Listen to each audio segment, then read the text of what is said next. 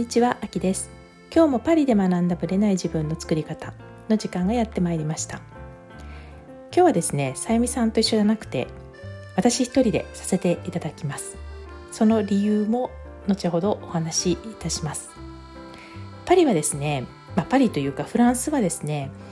夏至も過ぎ夏が近づいてるっていう感じなんですけれども6月の中旬でなんとレストランが無事オープンしました。最初はねテラスだけだったのがもう今は中も大丈夫になりました。もちろんマックス例えば50%とかねそういう規定はあるんですがそれでもテラスはね満杯ですね。で先週はとっても暑くて気温がね30度を超えてたんですよ。一気に暑くなりました。ですが今週からね急にまた寒くなって大雨になり20度前後20度以下ぐらいになっちゃってるのかな今は。そういう日もあるのでまたテラスよりも中の方がいいって感じになってんじゃないかなと思います。ちょっと今週はね私外出てないのでまだ分かってないんですけども。なのでカフェも秋お店も秋レストランとかカフェがね開くと街の活気も戻ってきてるなという感じがします。でご存知の方もいらっしゃると思うんですけども今ヨーロッパってユーロ2020ってもともと去年やっていたヨーロッパ選手権が1年延期になって今年何事もなくやってます。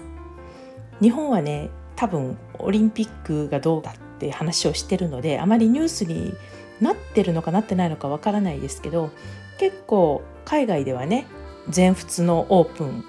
テニスもやってたしウィンブルドンも多分やりますよね。で今サッカーはもうユーロで盛り上がってんですよ。で国別のね今グループ制のね試合をやってるんですけども平気で国をまたいでやってるわけですよ。で観客ももちろん制限はされてますよ満杯ではないですけどスタジアムでもそれなりに埋まっていてでもちろんフランスも例えばドイツに行ってたりハンガリーに行ったりしてるわけですよ。観客もですよ。でもちろん PCR とかそういうチェックは厳しいらしいんですよね。だからそういう意味では厳しくチェックはしてるとはいえもう大騒ぎしてますからね。スタジアム。だからそういう意味では少しずつ去年できなかったことっていうことも合わせて盛り上がり始めてるというか夏のバカンスの前になんとか一区切りつけたいみたいなね気持ちもあるんじゃないかなとは思います。もちろんその反動がね夏以降にどう出るかってあるんですけれどもそのあたりはねワクチンの接種状況と合わせておいおい見ていくという感じになります。でねオープニングはね今日こんな感じにしたいんですけれどももともとどうして私一人でやることになったかというと今日はねこの後数ヶ月前にインタビューに出ていただいたいちかさんお金の専門家でねノート術の創始者でもあるいちかさんがまた今回もインタビューに来てくださることになりました。ということでねせっかく来ていただいてでまたたくさん話してくれたんですよ。もう本当にたくさんのね思いがあり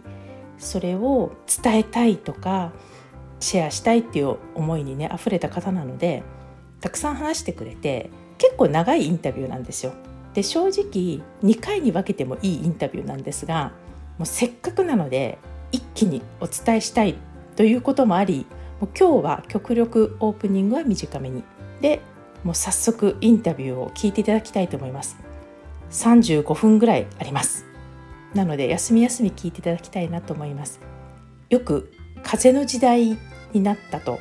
いう話を聞いたことがあると思います。地の時代から風の時代になったことによって私たちの生き方がどうなるのかっていうね星の話もありますけれどもそういうところを全部ね私たちがどう考えていったらいいかっていうことも含めてお話しいただいてます。それとノート術の話もちょっと絡んでるんですけれども皆さんの今後について考えるきっかけにしていただきたいなと思います。それではこのまま本編に行っていちかさんのインタビュー入りたいと思います。よろしくお願いします。はいこんにちはあきです。今日は素敵な方にゲストに来ていただいています稼ぐノート術の創始者のいちかさんですいちかさんご無沙汰してますはい、よろしくお願いします。いつもありがとうございます。はい、前回ね、2月に出演していただいたんですけども、あれからまた、いちかさんの方も、どんどんどんどん変わられて、状況も変わられてると思うので、またゲストに来ていただくことになりました。はい、ありがとうございます。いちかさんは、ノート術、まあ、今、創始者としてご紹介させていただきましたけれども、はい、いちかさんご自身は、今、教えるということは、引退されたんですよね、全部。そうですね、講師養成講座、今までやってたんですけど、講師養成講座を、秋さんをはじめね、養成講師という形で、ある程度の本当に認識ができていらっしゃる講師の方にね、お譲りしてですね、あとはですね、稼ぐノート術を脳内すごろくっていうのがあるんですけれども、はい、それをもっと強化するようなね、ちょっとフォローアップのね、セミナーなんかを今後は担当していきたいなと思ってます。はい。はい。で、今日はね、ノート術の話ももちろん伺いたいんですけど、その前に占星術もやってらっしゃるし、稼ぐっていうこともやってらっしゃるから、これからの時代の私たちの考え方というか生き方についてね、いちかさんの視点からちょっとお聞きしてみたいなと思うんですけれども、やはり今、風の時代になった、地から風の時代になった。ってよく言われるじゃないですか。でこれって皆さん多分聞いたことはあると思うんですが、具体的にどう変わっていくのみたいなところをちょっとまず聞いてみたいというか知らない方案外多いのかなと思うので、いちかさんがどう捉えてらっしゃるのかっていうのをまずちょっとお伺いしてもいいですか？はい。あのね、新しい時代に入ったっていうのは、もちろん天体のね、世界では言われてることなんですけど、もうみんなそんなこと知らなくっても大体わかるようなね、もう本当に去年ぐらいからそういう身の回りになってきてるんじゃないかなと思うんですけど、新しい時代っていうのは、水亀座の時代とも言われてるんですけど、あのね、個の時代、個って個性とかの個ね、個人とかの個の時代って言われてて、公平平等博愛みたいなこうなんていうのかな横並びの人間関係っていうかなそういうことが主になってくる時代だよというふうに言われていました。でまあ私はねこの時代を経験するまではあ公平平等でこの時代なんだからなんかすごい自由ですごいなんかいい時代なんだろうかななんて思ってたんですけど、うんはい、だんだんそのこの時代が変わる流れを見ていると、うん、この時代っていうのがちょっとくせ者というか、個人だからこそ自分の力っていうのはすごく重要になってくる時代になってきたなっていうのをすごく思ってます。だからね、横並びで公平平等だから、自分の力を相手様に貢献させてもらって、自分の力を使い合いながら高め合っていくっていう感じなので、自分が何を貢献できるのか、自分がどの立ち位置にいて、どのような貢献ができて、どのような考えでっていうことが明確で、自分っていうものをしっかり持ってなかったらなかなか生きづらい時代になるなと思うんです。なるほど。であの稼ぐノート術って私出させていただいた理由はね、はいこれね、何のスキルかっていうと、自分がどこへ向かおうとしてるのか、今どこにいるのかっていうのを非常に明確にする手段なんじゃないかなと思っていて、新しい時代は特にご自分を知ってくださってなかったら、なかなか活躍しづらい時代になってくるんじゃないかなと思うんです。で今までのね時代って地の時代って言われてますけど積み上げの時代とか縦社会とか言われると思うんですけどねこの時代っていうのは上下があるっていうことは上の人が少しこう先輩で後輩みたいな上が下を助けるのような図面ができてたと思うんです。でだけど横並びになっちゃうとお互いの力同士が作用し合う状態になるので力がないとかわからないっていうことは非常に致命傷になってくる。助けてもらえないってことなんです。個々が力をそれぞれ持っていないと、パワーが出ないってことですもんね。相手からしたらメリットがないと、関われなくなりますよね、普通に考えて。確かに。ううんん、だから上の人が何かちょっとできなくっても少しカバーしてやっていくよとかそういうんじゃなくて自分は全部は確かにできないでもこの部分に関しては自分に任せておいてくださいというようなことができなかったらいけないし自分の能力っていうかねそういったものがお金に換えられるような術がないとなかなか今までだったらね大企業が守ってくれるみたいなのがあったと思うんですけどもう皆さん分かってらっしゃると思うんですけどなかなか世の中変わってる今。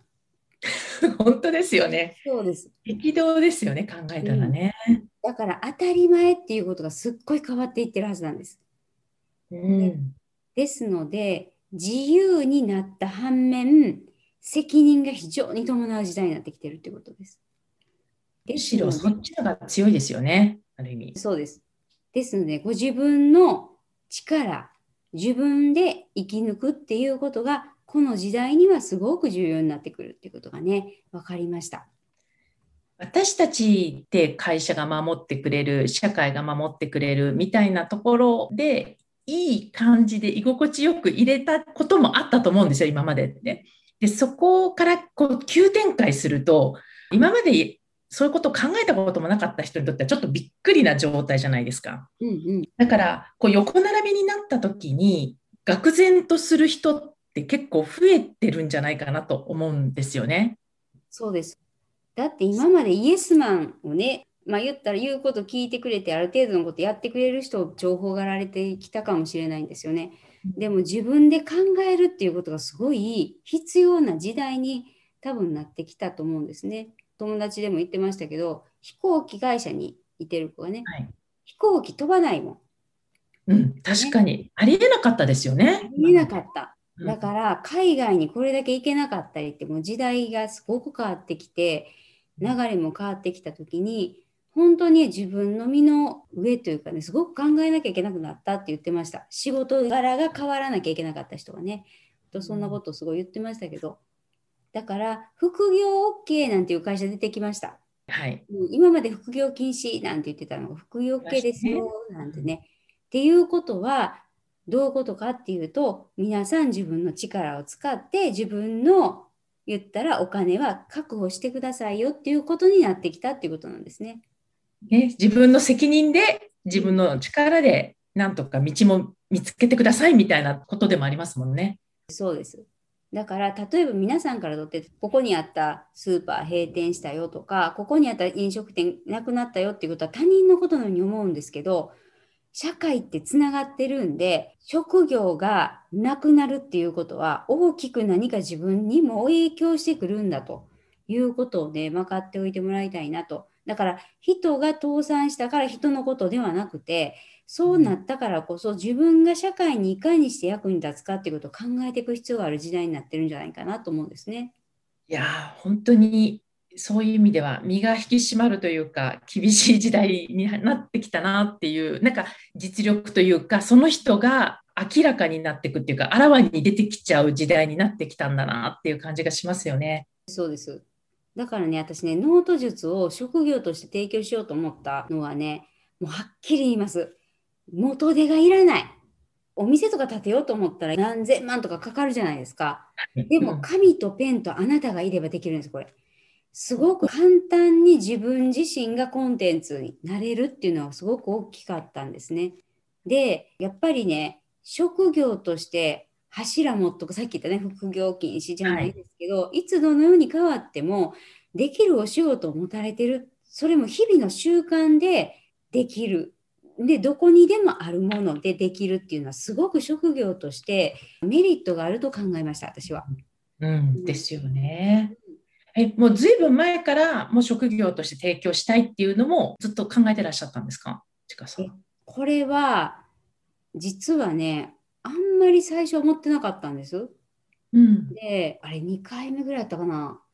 ノート術を教えたいっていう人が出てきだした時に、はい今のね、こういう時代の移り変わり全盛期で、ロックダウンとかね、そういうような流れになっていた時に、うちの娘が、子供がね、学校を辞めていく人たちが出てきたっていうことが大きかったなと思うんです。お友達がね、がそうです。だから、それを見たときに、親のこれ多分、会社がダメになったりとかいろんな事情変わったりとかしてることだと思うんですけどでも子供さんにも影響してるっていうことは彼らの人生すごく変わっていくんだなっていうことが分かった時に二十歳そこそこでしょ？うち娘そうだったんですけど、うん、急に掘り出されてアルバイトも減ってきてんのにどうすんねやろなって単純にそう思ったんです。うん、じゃあ誰にでもできてプラスにその働くことって何やろうと思った時にこれを職業として提供しようっていうことになったんです。なるほど。うん、確かに元手がなくリスクなくできるっていうのはすごく大きいですよね。うん、そうですでオンラインになってきたのでたくさんの方と一堂に会すことができるというかどっかに集めてやらなきゃいけなかったらイベントとかだったら絶対ダメになっちゃうと思うんですけど、うん、ノート術をお伝えするっていうことはオンラインで十分完結することだったっていうのが時代に合ってるなっていうのもあったんですよね。そうですよね。やっぱ地理的制約って結構キーじゃないですか。うんうん、同じ時間に同じ場所に集まるって、うん、リアルだとなかなか難しいことも多いけれども、オンラインだと、私なんか特にそうですよ。パリにいるからね。パリの人にしか教えないってなったら可能性狭まるけど、オンラインでその時間さえ会えばってなったら一気に可能性広がりますもんね。広がります。で、録画できるじゃないですか。で、渡してあげれるっていうことは、何回も復習ができるし、なんかいいなってすごい思いました、私。うん、本当に、私自身もそう思いましたね。安心感もあるじゃないですか。いつでも確認したかったら、録画見直せるっていうこともあるし、だから、その場にいることももちろん大事だけど、うん、ちゃんと自分一人でやっていくときに復習ができるっていうのもすごい大きいですよね。うん、どの時間でも例えば1時に今何か学校の用事があったりとか仕事の用事があるけど1時にじゃあ開校ってなったけど後でオンラインで何時にでも自分の好きな時間に見ることができるって勉強できるっていうのはすごい大きいなと思ったんですね。うん、だから時間の制約も飛び越えちゃうしいろんな今までに障害になってたことが一気にクリアになるんじゃないかなと思ったのがやっぱ大きかったですよね。えそういうこう職業的な位置づけでリスクが少ないとか、あとオンラインとか、あとその職業的なメリットとしてノート術の良さっていうのは、いちかさん、他にどういうのがあります、えっとね、私ね、ちょっと以前にね、ノート術講師をおすすめした5つの理由っていうのを話してたことがあるんですけど、はいうん、まずね、1つ目が、自分の体験と経験が人を勇気づけ収入になる。ね。うん、はい。しかもですよ、うん、自分の願いが一番叶うねこれどういうことですか？なぜ自分の願いが一番叶うんですか？続けられるから。教えたら聞かれるんですよ。うん、こういう時どうしたらいいですかとかって。そうですね。はい、うん、やってなかったら絶対これってうまくいかないじゃないですか。うん、確かに。最低限やってなきゃいけないんですよ。うん、いうことは続けられるってことです。自分一人だと続かないところもこう教えることによって半ば反強制的に続けてしまうみたいなところがあるってことですね。そう、それとね、人が叶ってきたりするんですよ、だんだん。うん、そしたら、確信がすごい持てるね。こんだけたくさんの人が叶ってきたら、できるんじゃないかっていうことが潜在意識にすごい入るから、ノート講師が多分一番成功例見るんですよ。うん、確かに。自分の体験プラスアルファ、人の成功で潜在意識にかなうんだっていうことをものすごいインプットされるってめちゃくちゃメリット確かにそれ大きいかもしれないんですね。いろんなケースを知るっていうことで、うん、潜在意識に入るってことですね。そうです。だから、人が鏡になっていろいろ質問してくれたりした時に自分が相手から学ぶことがすごい多いっていう、これがメリットです。確かに。うん。ノート講師は、着物のお免状じゃないけど、着物のなんかお免状を取ったら絶対講師にならなあかんっていうわけじゃなくて、自分が本当に叶えたいから来る人ってすごいいます。なるほど。なんでかって言ったら、ノート術講師は手品の種明かしが見れるから。なるほどね。うんうん。そう。だから、近道中の近道するんです。教えないといけないから近道中の近道を教えてるんでどうすれば早く願いが叶うのかっていう秘訣を、ね、3回なんですけど3回でクリアすることができるっていうのがね大きいんじゃないかなと思います。なるほどね。うん、これは結構大きなポイントですね。もうめっちゃ大きいと思う。めちゃめちゃ得やと思います。で、他のポイント。そうですね。2つ目は、あなたにしか伝えられないノート術があるっていうことです。ノート術って自分の動機、きっかけ、体験、経験で伝えるんです。はいなので、自分の体験、またはその自分がね、お伝えした方の体験でお話しすることによって、ノート術を相手の方にお伝えしたりするっていうことがあるんですけど、だから型通りに何か喋るんじゃなくって、うん自分にしか伝えられない人がいると思います。だからいろいろノート術、皆さんいろんなね、例えば綺麗になりたいとか、いろんな理由でやってる人いるんですけど、この間すごい面白かったですよ。何年も長年か、1グラムも減らなかった体重が8.5キロ減ったっていうね、うん人がいました。ううんん、ノート術で。だから多分あれダイエットをすごい成功しているノート術の人たちをよく見ると潜在的にあ、ね、体重って潜在意識の体重になるので人って。なるほど。うんだから潜在的にあ痩せたとかあなんとかしたっていろいろ人の話を聞いていくことで多分それが長年1グラムも痩せなかった人が体脂肪8.5痩せたとか大きいですよね。うんてかそういう人がいましたけど言ったら彼女はその体験を持ってるからその体験でもう本当にその方にしか伝えられないノート術ができるっていうのはすごいメリットだなと思います。確かにね。うん次3つ目はねどんなあなたでも OK、はい。どんなあなたというのはどういうことですか？例えば何か資格がいるとかそういうこと全く関係なく自分も願いを叶えるノート術をやってる人っていうのが最低条件です。はい。なるほど。で、なんでかっていうと、相手が相手の願いを叶えるノート術であって、あなたが何者でも関係ないんです。確かに、うん。そこでも難しいとこですよね。うん。できないとダメだとかみんな思うと思う。でもうん悪いけど、できはるかどうか知らへん。どっかの大統領とか内閣総理大臣が教えてくださいって来ても、ありますね。関係ないですから。誰でも OK です。うん要は、うん肩書きとか、その方の専門性とか全く関係なく、こちら側は教えることができるっていうことですもんねそう。です。こういう実際の例がありました。主婦ですと、私はと。はい。で、お仕事されてるすごい収入の高高い方がノート術を学びに来ましたと。私でいいんですかっていいです。あなたでいいです。全然大丈夫。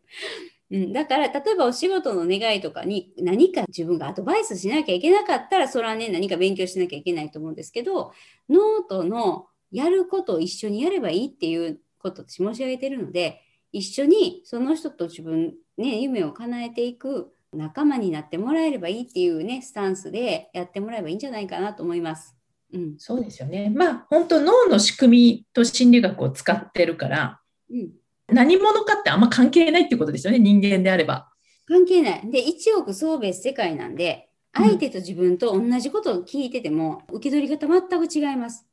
だから自分はあんまりうまいことできなかったと思ってたけど、すごいうまいことできたって言ってくれる時もある。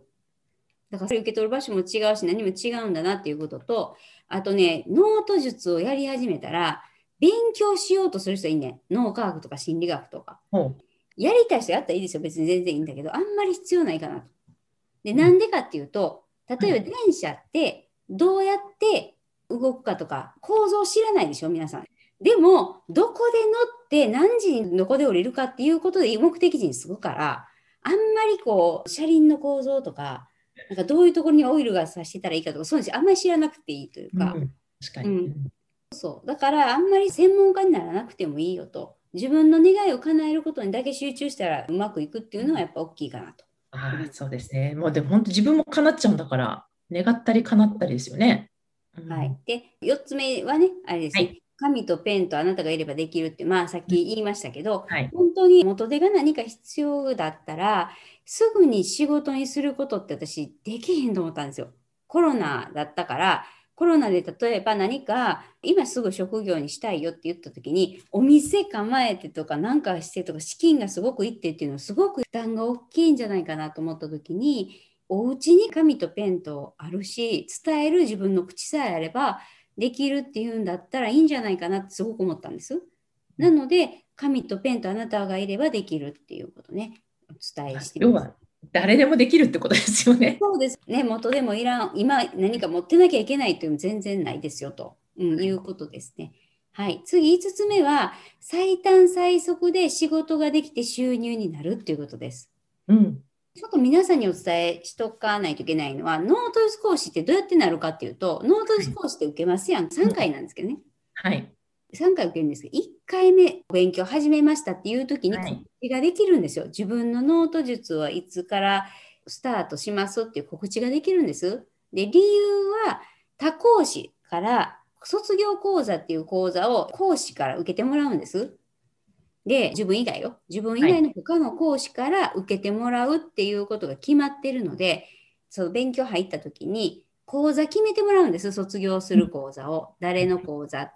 それが決まったら、最終日が分かるんですよ。うん。その卒業講座ってその講座が終わった時が卒業だから、はい。うん。その卒業講座が分かるんです。そしたら、その次の日から自分は講座開講できるので、なので、1回目に入った段階で卒業講座の日にちが分かるんです。はい。うん、だから、1回目からもう入った段階で告知ができるんです。要は、卒業しましたっていう時点で開講できるわけだから、うん、その前の間に告知がもうすでにスタート、1回目の時からスタートできるっていうことですよね。そうです。だから、ある講師は自分が講座開講前に告知をして、2日間やったかな。で、何人って決めてたみたいですけど、うん。2日間でノート術講座のお金の何倍も入ったっていう人がいます。だから自分がお金を払って講座受けるんですけど、その分、その講座が終わるまでにそれ以上のお金が入ってきたっていう状態になったっていうことがありました。なので、元手をかけて、その卒業し終わるまでにお金になるっていうのは最速だなっていうふうに思っていて、そうそうですよね。なんかゆっくり勉強してものにするっていうのはちょっと時代に合わないかなと思うので、お客様と一緒に自分が叶えながら勉強し続ける。一生勉強なので、ね、願望実現って。だって尽きないから、願いって。だから終わることないから、だから一生そうやって人と向き合いながら自分も励まされて人も励ましながら続けていく仕事なのでスタートは別にプロアマとかそんなん全然関係なくって皆さんが願望実現のマスターになる道を一緒に皆さんと歩いていってもらうっていう感じでできる仕事かなと思ってます。なるほどね。だから、あっという間に養成講師の講座プラス本講座2回分の投資はするわけなんだけれども、うん本当人によって、私もそうだったんですけどね、あっという間に回収して、私計算したんですよ。数字と仲良くなるために。うん、そしたら、今の時点で20倍以上になってる。投資した金額の。やったー、ね、これ、これがね、これが仕事ですよ。うほんまに、お金って、例えばお金の話になるかまた怒られちゃうかもしれないですけど、私お金の話ですよ、お金の専門家だから。はい。あのね、お金って時々話聞いてたら、投資した額と同じだけ入ってきたという人いるんですよ。ああ、言いますね、確かに。うん。例えば50万投資したから50万入ってきました。使った分は入ってきます。うんそれはあなたがそう決めてるだけ。うん確かに。うん。なね、こうおっしゃったように、20倍にすると決めてたらそうなるから。うん。そうだよね。投資額と戻ってくる額が一緒じゃなきゃいけないっていう、あれは全然ないですもんね。うん、いや、ちょっと増えとった方がいいと思うよ、普通に。ですよね。うん、確かに。そうそう。だからそれもすべて自分がなんかどっかで入ってる制限なんですよ。出たものが入ってくるのがお金の循環だとかね。あのね、お金って螺旋階段やから。例えば100万払ったら150万入ってて、150万払ったら200万入ってて、こう分かります？螺旋階段上で上がっていくんですよ、ステージ。はい。で、上がっていくと何が大きくなるかっていうと、関わる人が増えるね。お金って循環、人が要さん関わると、お金って増えるっていう仕組みというか、があるので、なので、そうやってじゃあ150万から200万になったから、なんか得したとかそういう話じゃなくて、たくさんの人返していって、自分のできる貢献も増えていって、さっき言いました、この時代っていうのは、人をたくさん自分が、まあ言うたらお力をお貸しできたら、お金は当たり前やけど増えていきますので、そういう時代になってくる。だから、自分がどうなりたくって、自分はどこへ向かって行ってるのかを知っとく必要があるんです。うん、結局そこに行き着く。そう。うんだからお金の循環も全部みんな思い通りやねん。環境状況も。うん、デザインできるんです。まずデザインしてください。うん。そして、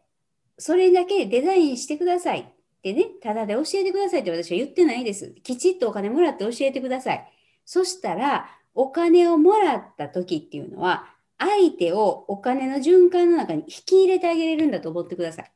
うん。で、お金の循環を変える時っていうのは、渡す時ともらう時やから。ほうん。う。うん。最高のタイミングなんです。で、お金は通貨ですから、通るものなんです。うん。だから、どんどん通ってもらったらお金持ちになんねん。そういうことですね。そうです。でお金っていうのは何かっていうと、貢献に対して払われるもんなんです。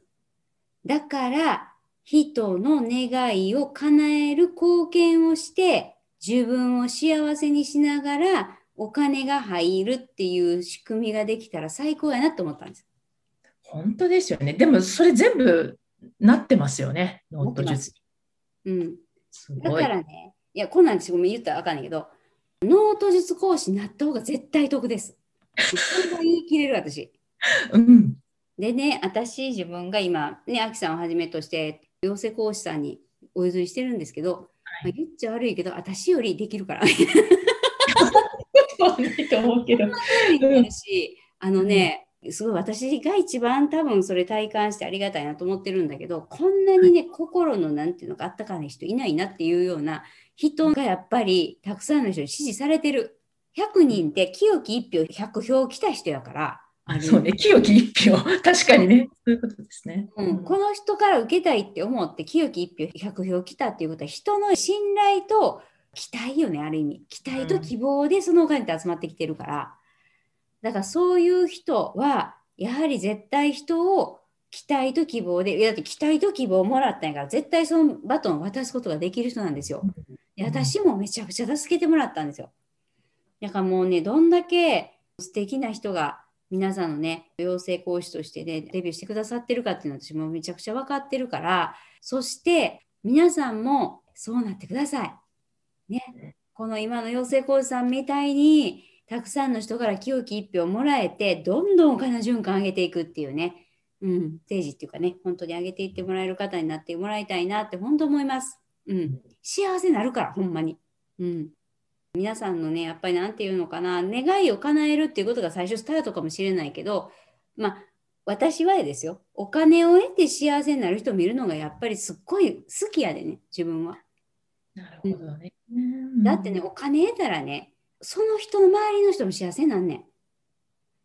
確かに。ほんまにそうなんですよ。うんだから、あのね、旦那とか子供とか、もう大事ですよ。でうんも、その人を幸せにして、その人の願いを叶えてあげようってするのもいいんやけど、自分がお金を得てあげた時に何かすごく可能性が、家族が広がったり、周りの人が、その私たちがすごくうまくいっていくのを見た時に、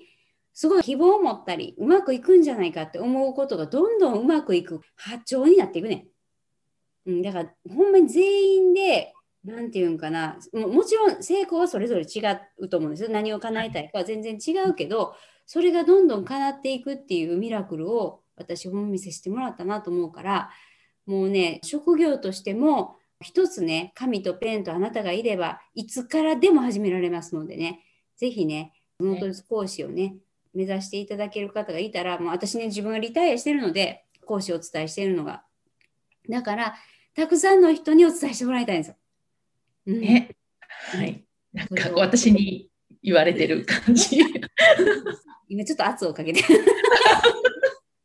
そうなんですよね。そうです。で、まあ私もね、今回本当にいちかさんから引き継がせていただいて、7月にその養成講座の方もね、デビューさせていただくことになりました。ということで、一応ね、日にちだけお伝えすると、11日と20日と30日。で、9日と19と29っていうのは本講座の方やってますので、だんだん講座の回数が今増えてってるみたいな感じなんですけど、でも楽しい。講座はめっちゃ楽しいんですよ、私。メンバーが毎回違うじゃないですか、毎月。当たり前ですけど。だから、その時の願いも違うし、質問も違うし、みんなが疑問に思ってることも違うし、経験値も違うから、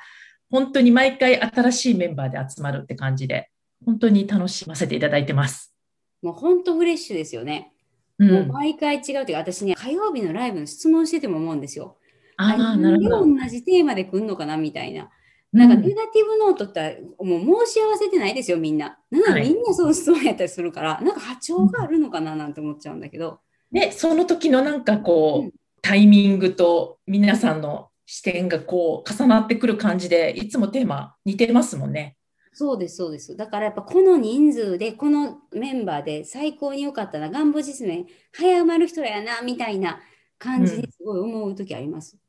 うん、なるほどね。だからまあそういう空気感の中で私たち今一生懸命やってるっていう感じは伝わったらいいなと思います。そうですね。だから私ね、すごく嬉しかったのは、本当にもう諦めてたっていうことを諦めなくって住んでる人がすごく多いんですよ。へうん、だからこの間講師になってくれた人で一歩もほとんど歩けなくて生活保護やったってほんまに身体的にですよ。うん、でこの間1,000歩歩けるようになって旅行に行ったって一人で。へえ、うん、1ヶ月よ これ。うんなんか薬、どんな紙とペンって薬やったんやろっていう。うん、でもそれだけやっぱりなったら、人にお伝えしなきゃって思うと思う。うん、確かに。人の可能性って本当すごいなってまた感じさせられますよね、そういう話聞くと。そうです。だから皆さんにしか本当に伝えられないノート術があるし、皆さんの喜びがね、たくさんの人の希望になるっていうね、これ本当にそれこそ最高の貢献だと思うんですよ。ね、ぜひそれを皆さんにね、お伝えいただきたいなって思っています。はい、はい、ありがとうございます。いちかさん、まあ、もちろんこれ受講生対象だと思うんですけど、脳内すごろくのセミナーとか、もしよかったら日にちはい教えていただけたら。はい、私ね、稼ぐノート術フォローアップセミナーっていうのをやるんです。うん、で、脳内すごろく、これね、私ね、まあ、皆さんちょっとバレてると思うんですけど、私の講座って潜在意識ノートなんですよ、ほとんどが。うん、で、ある時にあの脳内すごろくをトレースしたかのように、もうちょっと違う願望実現をパワーアップする脳内すごろくが出てきたんです。今、叶えるためにどうすればいいのかが分かる脳内すごろくだったんです。おそうだからね、まず最初私がするのは、今のノート術のね、脳内すごろくをもう少し詳しく解説します。うん、そして、もう一回は、その願望実現をするのに最適なパワーアップした脳内すごろくの解説をします。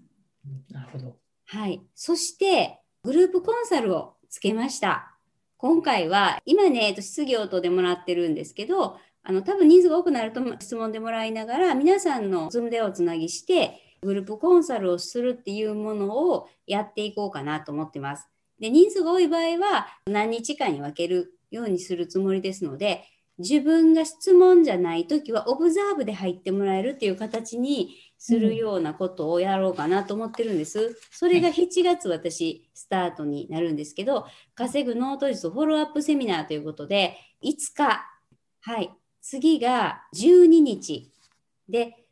グループコンサルが一応のとこ今は19だけなんですけど、もし人数が多い場合は、その次の週にね、また行きます。月曜日で今回全部行ってるんで。月曜日ですね。はい。はい、12、19で今のところはやってるんですけど、もし多かった場合は26までキャリーすると思いますけど、この3回か4回。まだ流動的なんですね。そう、流動的なんですよ。もう人が多かったら、コンサル全員、ものすごい人数できない。ので、ちょっとそれは分けてやらせてもらおうかなと思うんですけど、そのセミナーをやっていこうと思うんです。で、ここは5万5千円です。はい。5万5千円で、フォローアップセミナー、セミナーが2回。そして、グループコンサルをつけるっていう形で。で、ちょっとわかんないですけど、このグループの何かの美味しいこともあるかもしれませんので。美味しいことが何かあるんですね。そうそうそうその後ね、続けられるように何かね、なんか楽しいことがあればいいなと思っているというようなね、状態ですので、もしよかったら皆さんね、ご参加いただけるとありがたいと思います。はい。はい、これは一応定期的に今後やっていく予定なんですか ?7 月を皮切りに。オファーがオファーがあればやろうかななるほど。あると思いますけどね。そう。はい、あのね、これ多分1回目入ってくれた人、すごいね、楽しくその前にね、養成講師さんでね、お試ししようと思ってるんですけど、あのどんなこう楽しみが あったらもっとこう頑張ってやろうかなと思ってます。はい。ね、ちょっと私も見てみたいっていう感じですが、はい、私も楽しみにしてます。はい、あの、あきさんがきっと先に体験してくれるので 楽しみにしてます。はい。はい。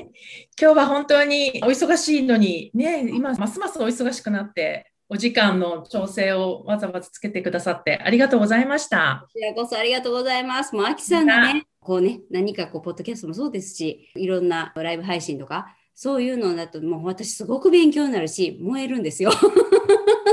なので、ぜひまた呼んでください。はい。あの、また定期的にね、ぜひぜひお願いしたいなと思ってますので、今日は本当にありがとうございました。はい、ありがとうございました。皆さん本当に幸せになってください。ありがとうございます。はい、ありがとうございます。この番組は毎週日本時間の木曜日の夜に配信されています。配信場所は iTunes のポッドキャスト、Google ポッドキャスト、Amazon Music、Spotify などから聞くことができます。YouTube も時間差はありますが、アップされています。iTunes のポッドキャストは登録ボタンを押していただくと自動的に新しい回が配信されます。また、週2回 Facebook とインスタでライブを行っています。ポッドキャストとはまた違う視点でマインドについて、願望を叶えることについてお伝えしていますので、ぜひよかったらこちらも参加してください。アーカイブは期間限定で見れますので、詳しくはパリプロジェクトのホームページをご覧ください。パリプロジェクトで検索していただければすぐに見つかります。また次回お会いしましょう。